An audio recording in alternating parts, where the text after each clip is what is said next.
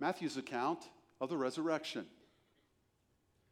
Matthew 28, 1 to 10. Now, after the Sabbath, toward the dawn of the first day of the week, Mary Magdalene and the other Mary went to see the tomb. And behold, there was a great earthquake.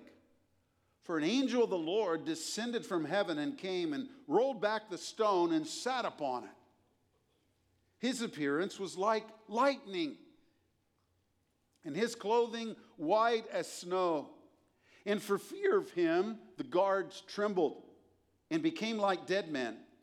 But the angel said to the woman, Do not be afraid, for I know that you seek Jesus who was crucified. He is not here, for he has risen, as he said. Come, see the place where he lay. Then go quickly and tell his disciples that he is risen from the dead, and behold, he is going before you to Galilee. There you will see him. See, I have told you.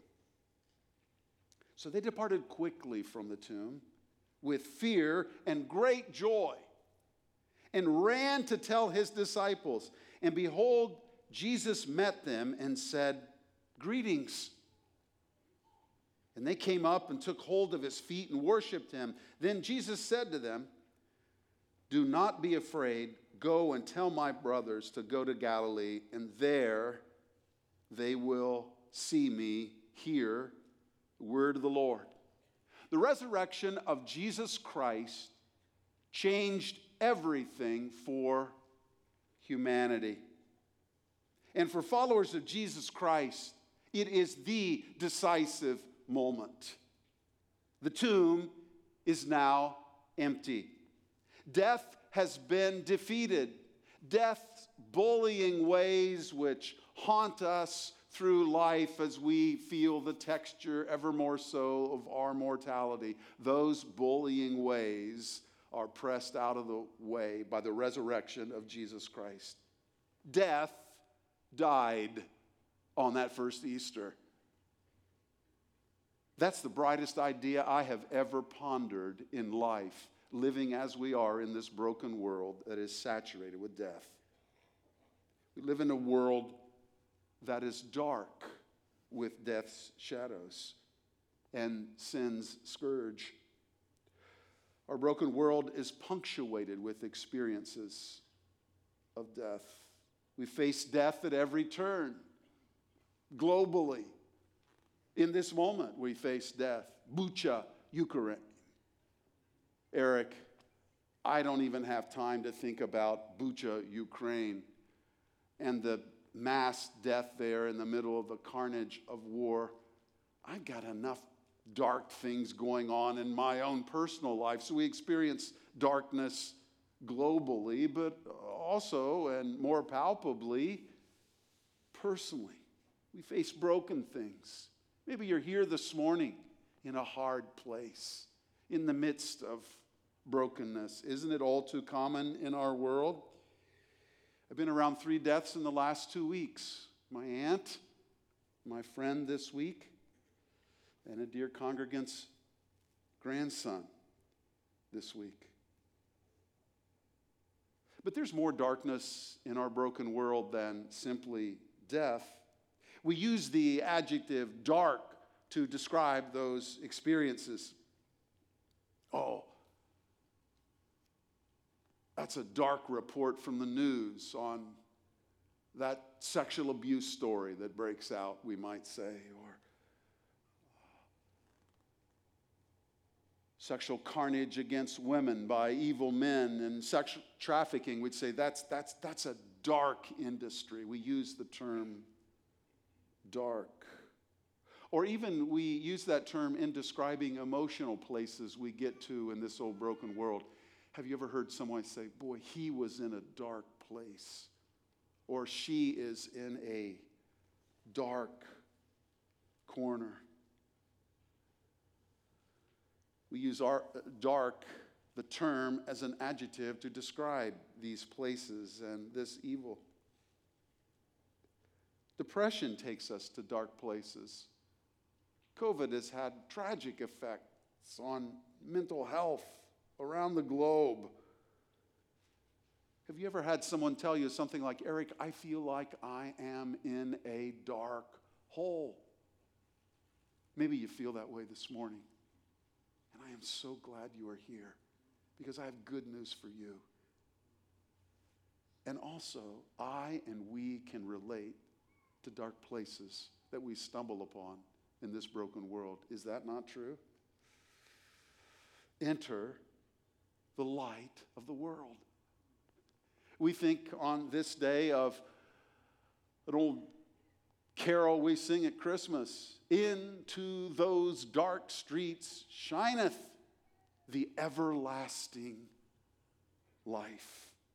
Enter the light of the world. According to Matthew 28, that I read to you, the resurrection account was punctuated by a, an extraordinary flash of light. If a bolt of lightning would hit right in the center aisle, it would get our attention. While the appearance of the angel to roll away the stone was like, it says, a bolt of lightning, a flash of brilliant light.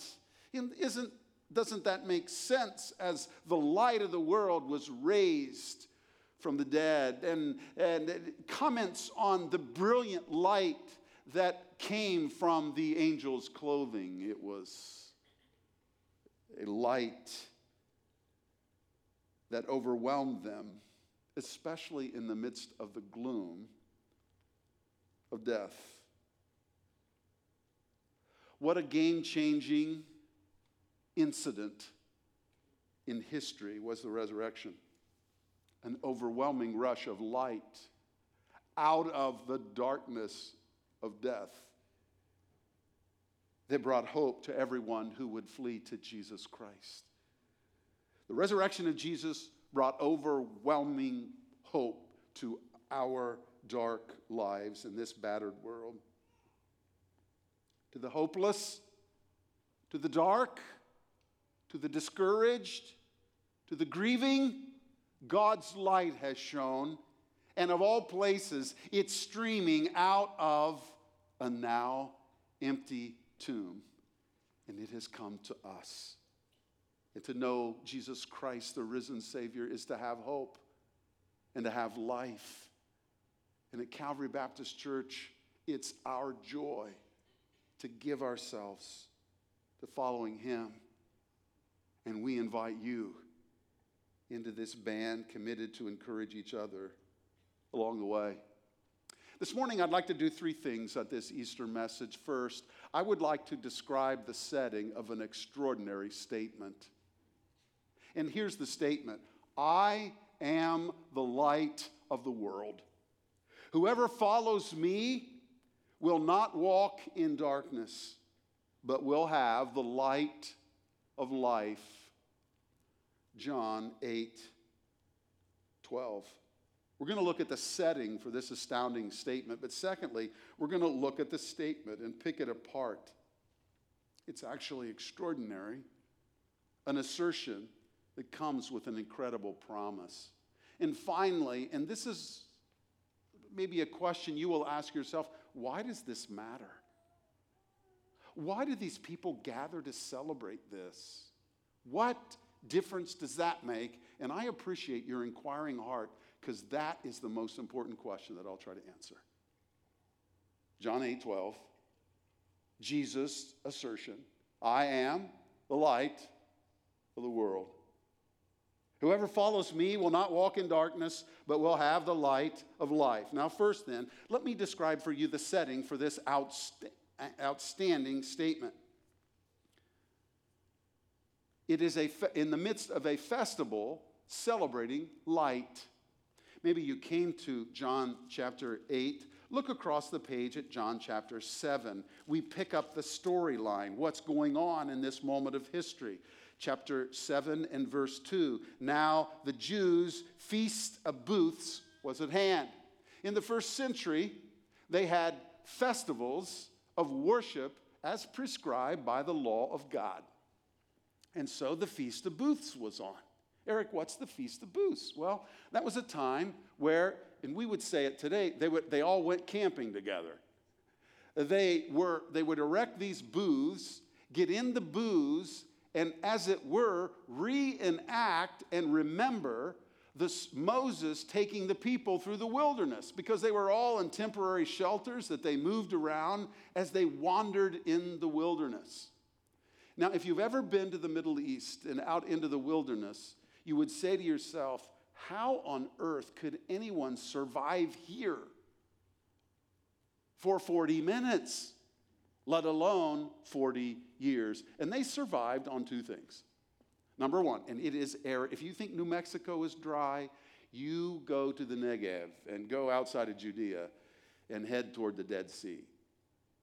There's nothing there, there's no water. You can't live without water. But Moses would beseech God to provide water, and water was provided. So, one of the things they celebrated in the Feast of the Booths was water. In fact, on the great day, come to um, Verse 37 On the last day of the feast, it would last seven days. John 7 37, on the last day of the feast, the great day. What happened on the last day? Well, the priest took the golden pitcher and he went down to a place, the spring of Gihon, it was called, and he would dip down and he would get water in the pitcher. And they would parade down in festooning, and it was quite something. And he would hold the golden bowl up you say, well, Eric, what were they doing? They were remembering that were it not for God supplying water to his people, they would never have survived. So they're in the midst of this great parade, following him, coming back to the, where they had set up the booths, temporary booths. And here's Jesus. Here's what he says If anyone thirsts, let him come to me and drink. Whoever believes in me, as the scripture has said, out of his heart will flow rivers of living water. And so, right as they were celebrating how God in the past had provided for his people when they couldn't see how he was going to provide and they needed water so desperately, Jesus said, Come to me. I will satisfy you with myself in a way that will give you, as Peter, his follower, describes, all that you need for life and godliness. So Jesus levies the invitation. By the way, he is still levying invitations and inviting people to be deeply satisfied in him. Do you know him as your Savior this morning? Now, another of the great glories of the feast was not only the celebration of water, it was the celebration of light. Because if you wander around in the wilderness, you can get lost easily and the roads are not clearly marked. It's not like there's an interstate highway system out there or GPS uh, cell towers to keep us on the right way. They wandered around for 40 years. How'd they know where to go, Eric? A light shone above the tabernacle. At night, it showed up as a fiery pillar. During the day, it was a self evident cloud. When the cloud was over the tabernacle, they stayed put. When it began to move out, they said, Hey, it's time to fold our tents. We're going to the next place. And it was the light of God that preserved them in the wilderness. So, as they're having this feast of booth, another thing they did was there was this giant menorah, the, as it were, a Jewish candelabra. And they would light it, and it emanated extraordinary light, and there was a festive lighting of the menorah for the Feast of Booths. Why? Because they were celebrating the Lord's guidance of his people and his care over them. And it was richly enjoyed and very much at the heart of this Feast of Booth. And so they would look at the menorah lit and remember that fiery pillar that took them along. And so, in the middle of that ceremony, with the lights lit, there came a time, of course, when the Feast of Booth got over. Just like the Olympic flame. You know, it was just put it out. The light was temporary. It came and it went. In the very court of the women, Jesus stands up in John 8 12 after the feast is over recently, and he says this in front of the menorah I am the light of the world. Whoever follows me will not walk in darkness, but will have the light of life. Now, this helped them understand that um, earthly light comes and goes. But Jesus was claiming to have an enduring light that is sustained, offered by God for us. And just as the light without which the people of God would have perished in the wilderness, preserved their lives, so this light would give them life in a way that they didn't have. I am the light of the world. So that's the setting. So it's not like in the middle of what no one was thinking about, the farthest thing from their mind. Jesus stands up and says, Oh, you know, I haven't told you yet. I am the light of the world. No. In a very dramatic way, he has just invited them, Come unto me. I will satisfy your thirst. And then they extinguish the light. The festival's over, and Jesus stands up and says, I am the light of the world. It had a way of getting their attention. The question for us on this Easter morning is Is it getting ours? Now, secondly, then, the astounding claim made by Jesus is simply this I am the light of the world. Now, the background for this would be a couple of things. One is uh, how Jesus is introduced in the Gospel of John. Listen to these words In him, Jesus, was life, and the life was the light of men. The light shines in the darkness, and the darkness has not overcome it. One of the properties of living is how we look in our eyes, which the moment after we die, our eyes look different. The light of life is in our eyes as we live. Think of what Moses starts the book of Genesis with. In the beginning, God created the heavens and the earth. The earth was without form and void, and darkness was over the face of the deep. And the Spirit of God was hovering over the face of the waters. And God said, Let there be light. And there was light. And God saw the light was good, and God separated the light from the darkness. And God called the light day, and the darkness he called night, and there was evening and there was morning on the first day. Let's first look at the assertion and then notice the promise. Again, two parts assertion, I am the light of the world. Promise, whoever follows me will not walk in darkness, but will have the light of life.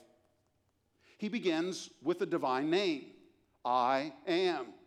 Every shrewd Jewish little girl who heard him say that would say, Wait a minute, I heard that before. I heard that at the burning bush in Exodus chapter 3. When Moses said, God, who do I tell them you are? What is your name when I go down there and tell them, hey, I'm going to lead you out of Egypt? He said, Tell them, I am sent you. I am. The eternal, self existent God depended upon no one else, a unique, one and only, eternally existing. And so Jesus uses this divine name, and immediately their attention would have been sparked. I am. I am the definite article. I am the, a one and only designating one peerless among the other, head and shoulders above, no competitor. The, now, there are a number of people who have yet to repent of the sin of envy, and they don't like Ohio State. It is actually college football envy. That's why they don't like them. They need to repent and join the winning team. Some of them hate Ohio State because of Ohio State's name. Their legal name is the definite article, Ohio State University. The. And when they named the university, it wasn't just any other university, it was the Ohio State University. Now, some find that hubris. Till they watch him play football, and then they say, Oh, I get it now, you know. the Ohio State football. All they're lambasted for their title, and I'm being playful, of course. But the definite article in the official legal name of the institution says something about those who perceive the institution as something. I am not just any, the. I am the light of the world. Light is bright, it is representing holy, it is right, it is good, it is perfect. Light is tied inextricably in Scripture, and I've read those verses to you, with vitality and life, of living life to the fullest. It would be in contrast to darkness and deeds of darkness and evil. Jesus isn't darkness in the world, He is the light of the world. Now, there's a reason why Lucas, George Lucas, put Darth Vader in black. Because that was the nature of his character in the Star Wars series. He personifies the dark side, evil. He's in black. Christ is different. He is light. Now, notice it doesn't say he reflects the light. No, he said, I am the light. It's who he is. Then that stands to reason why John, one of his followers, would later say, 1 John 1 5, God is light. It's who he is. He doesn't reflect the light. You know, the moon is a leech. You say, Eric, I, I watched it. You know, it, it, it shone. You know, I, I, I, was in bed last night. I don't even know if the moon shined. But um, the moon's a leech. The moon has no light in itself, it cheats. The sun peeks over the edge of the earth and it reflects the sun. The sun has all the light. Jesus is light in and of himself. He reflects himself. He radiates perfection, light, life, righteousness is reflected. Now, it would have been so striking to them to think about permanent light and temporary light. Standing in, standing in front of the menorah that was just extinguished, kind of like the Olympic flame when it's over, you know, it's out. Great light now gone, temporary, impermanent. And Jesus is permanent, sustained. He is eternally the light. At one point, Paul, describing the magnificence of God, says he dwells in unapproachable light. It's an expression of who he is. He's the light. I am the light of the world. You say, wait a minute, I thought Jesus was a Jewish guy, he was just for Jewish people. Oh, he, he was for Jewish people, but he was for more than that. He was for all of the peoples of the world. He, I am the light of the whole world, all the peoples of the world. And God is inviting you in Christ to the light. God is interested in you and sent his son, the light of the world. And we make up the world. And he's interested in us. I am the light of the world. That's the assertion. It's extraordinary. Now, what about the promise? Whoever follows me will not walk in darkness, but will have the light of life. The assertion comes with this extraordinary promise that those who follow him will not be in the dark. And we will live with the vitality, the light of life. And at another point, Jesus said, I have come that you might have life, that you might really live. The authorized version has, I have come that you might have life and that you might have it more abundantly. This light filled vitality that comes with knowing Jesus and fills life with zest and meaning and purpose and glory, that light has come. And when we follow him, we experience that life because of that life of Jesus that comes to be a part of us. You have to agree with me that in Western culture, in this moment, in our honest moments, in our heart of hearts, many would say, Eric, what? You're calling this living? Broad despair. Broad, and the word, it's a cool word, but nobody knows what it means. Banality, broad emptiness. Nothing has any meaning whatsoever. It's all nihilism and devoid of any meaning. We're just walking around as zombies, looking around for the next titillating experience, and many using substances to somehow try to prop themselves up in the midst of life. And Jesus steps into the middle of that darkness and says, I am the light of the world. And he who follows me will have the light of life. Is that your experience? We want that for you. We relish that experience in knowing He who said, I am the light of the world. What makes this claim so astounding, then, thirdly? Who cares? Mounts, you're up there droning on. Okay, that's Sunday speak. You know, my heart is yawning. Okay. Well, let me go after your heart. I am the light of the world. Whoever follows me will not walk in darkness, but will have the light of life. What makes this claim by Jesus so astounding? Now we get to the real matter. Who cares what claim Jesus makes about himself? There are two reasons why this claim matters. First, we need this light to understand our own lives. There's an English phrase, you know, I was in the dark on that one. A few years ago, in God's mercy, I stumbled onto my 60th birthday. We had the most wonderful dinner with our children. I can still taste the meat that my son grilled. It, it was just picked off perfectly, and it was high quality meat. We had a wonderful meal together. And it's kind of odd. As soon as the meal got over, one family took flight deciding that they needed to go shopping. I didn't say anything, but I thought, that's kind of weird.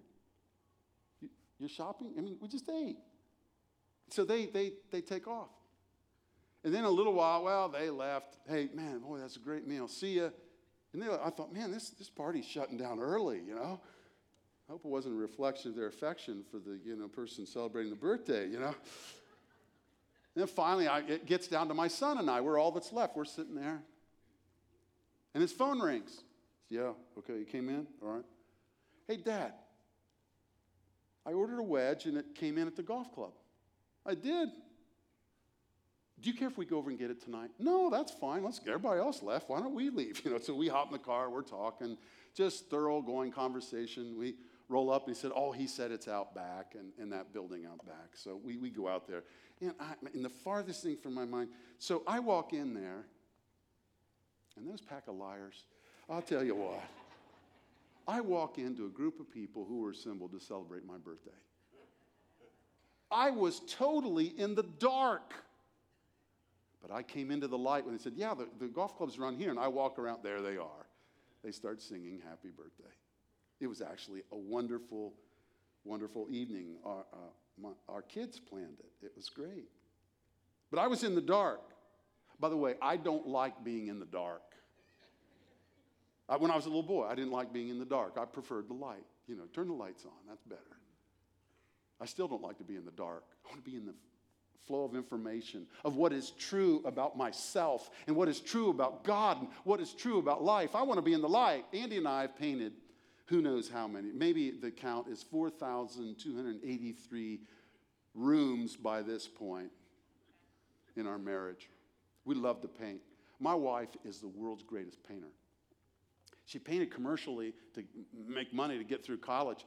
And when she cuts, It is a straight line that is perfectly levied with the right amount of paint, and there's no paint on the floor. There's no drips anywhere.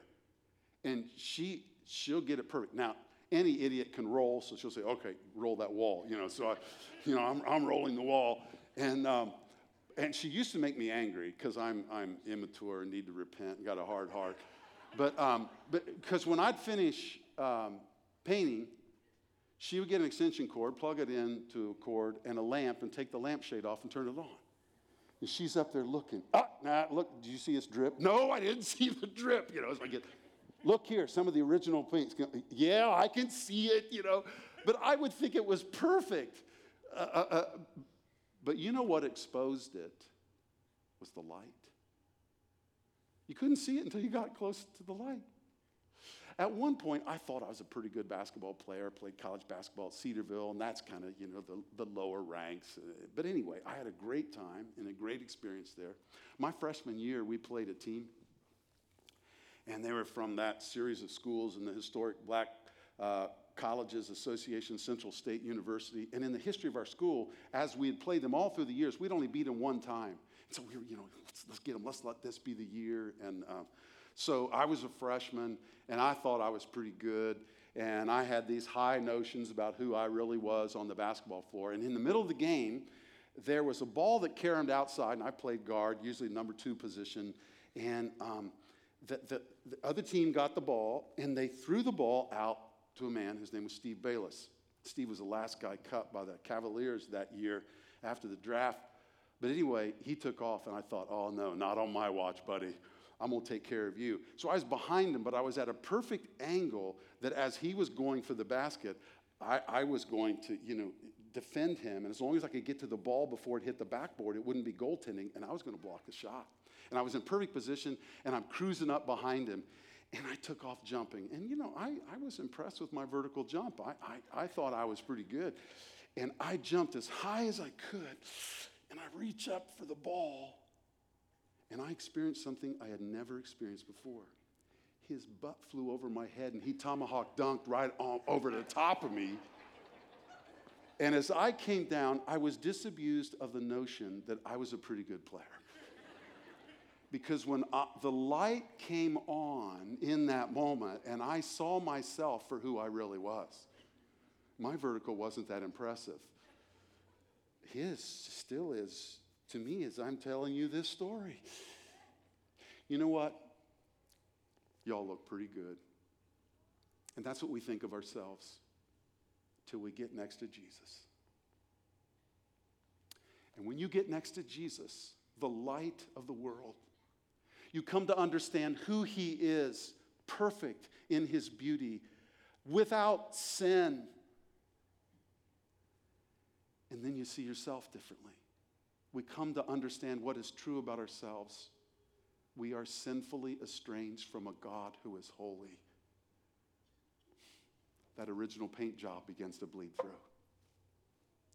And we are undone. But don't miss this, friends. That's why the light of the world came.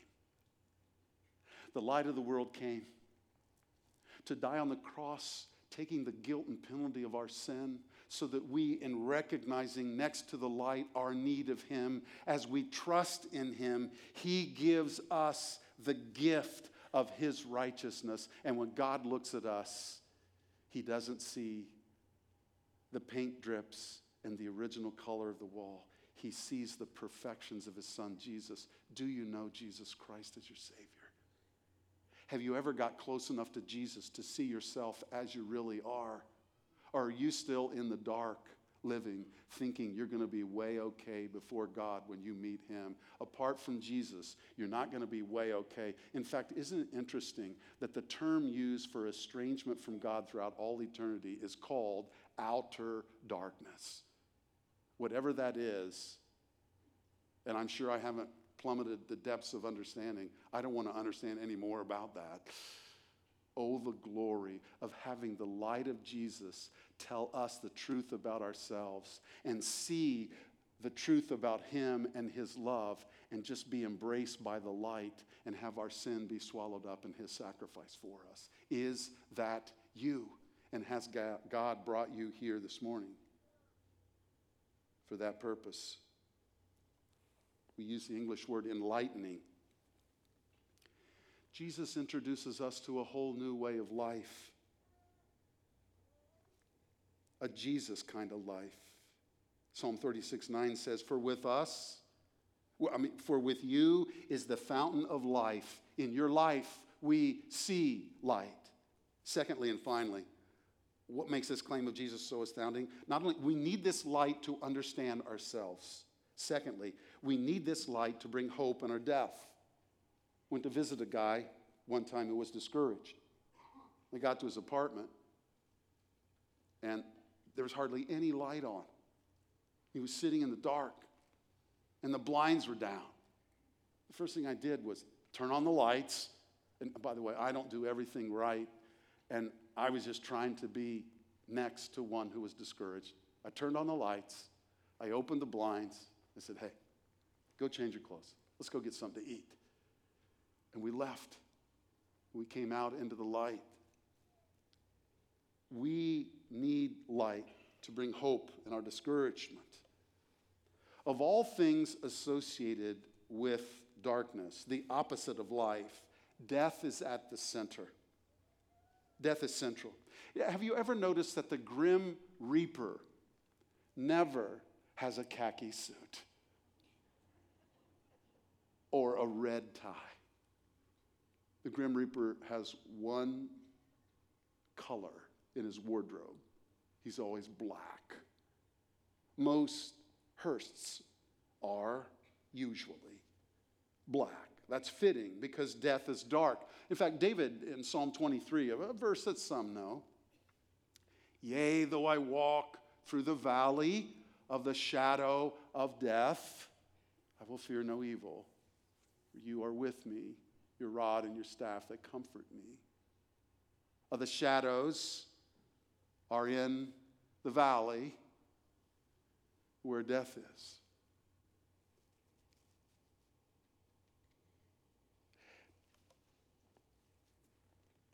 Enter that valley light of the world.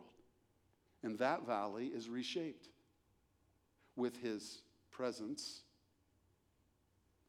with his call away from fear, and with his comfort. Psalm 23 4. That's about hope.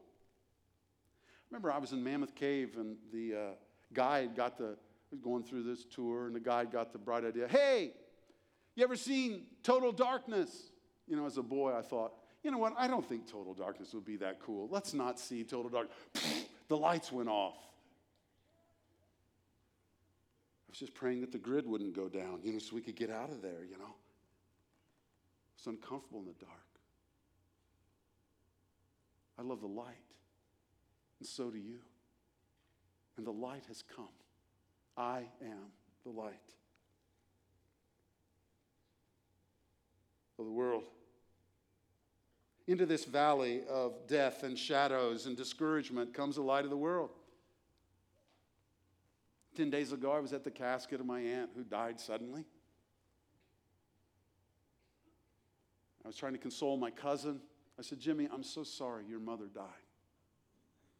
And my cousin's a follower of Jesus Christ.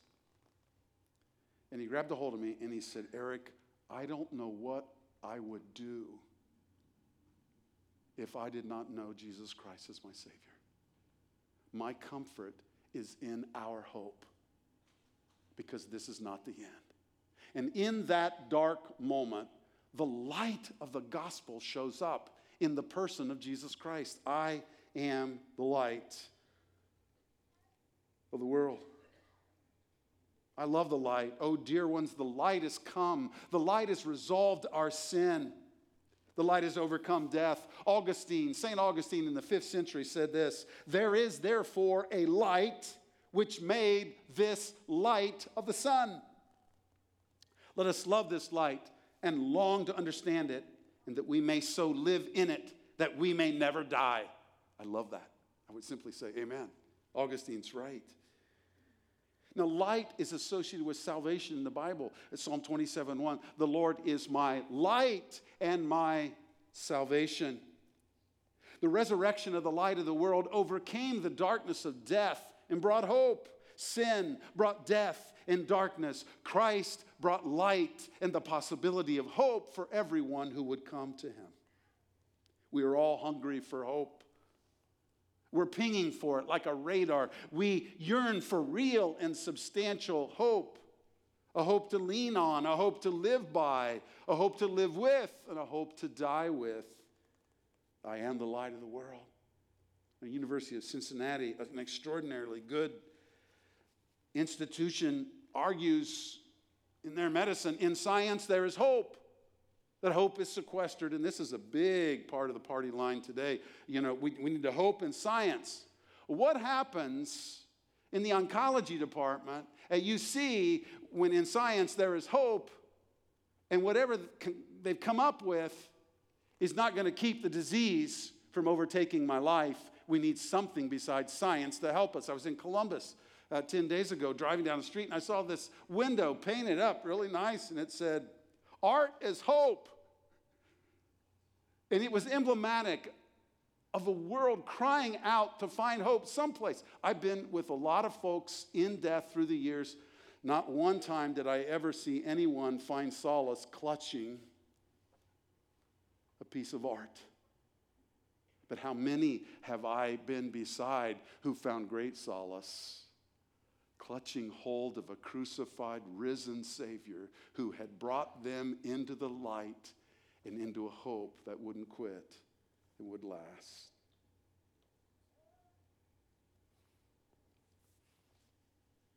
Wrenching loss in death, certainly. Substantial and robust hope in knowing the light of the world, absolutely. John 8 12 is a footnote on that old gospel hymn that said, I am now possessed by a hope that is steadfast and sure since Jesus came into my heart. Oh, I want you to have, we want you to have this steadfast hope. With a guy about six months ago, was going through a hard disease process. He was hospitalized. Got in touch with him. Hey, how you doing? Ah, it's not, I'm not doing any good. Well, what, what's that mean, not to be doing any good? He said, I am just spinning my wheels here with testing. And this got me. He said, and I don't feel like there's any light at the end of the tunnel. You know, in the Netherlands, they just passed the law that now you can uh, sign up to be euthanized if you declare to them that you have no hope. How tragic. How tragic. What a glory to know He who has brought us unto hope, the light of the world. And to follow Him is to come to have that glorious promise I am the light of the world. Whoever follows me will not walk in darkness, but will have the light of life. Do you have, we want you to, the light of life in your life? Let's pray.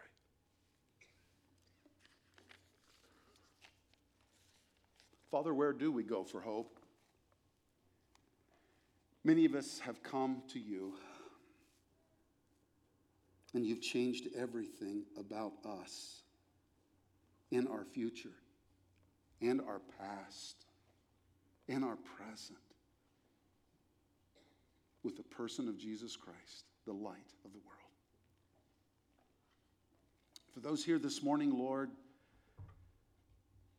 I pray that you would work in each heart. Woo them.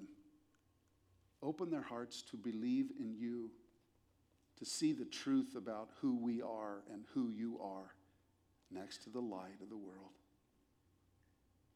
And Lord, to catch a glimpse of the robust hope that the empty tomb has brought us to. We follow a Savior who lives and who has overcome our greatest threat. Thank you. Lord, hear our prayers as we respond to you now.